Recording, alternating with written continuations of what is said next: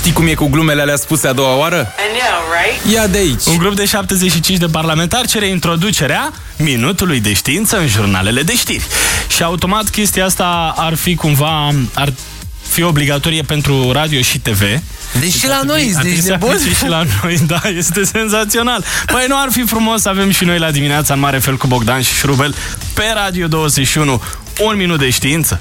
Întreb, n-ar fi superb? Dar ar fi frumos să fie și pe televiziuni în general. Știi că mai sunt acolo uh, locuri libere. Să ai un minut de știință și 59 de minute de manele în continuare. Adică nicio problemă. și de scandaluri.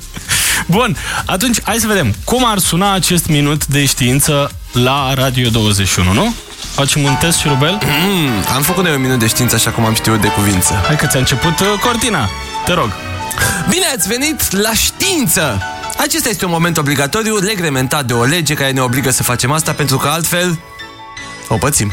Știință, știință, știință! Multă știință! Cum funcționează chestiile? Nu știu! Știință! Știință! Începe cu ș, se termină cu știință! Dă-mi un ștă, dăm doi de i, dă-mi un înță.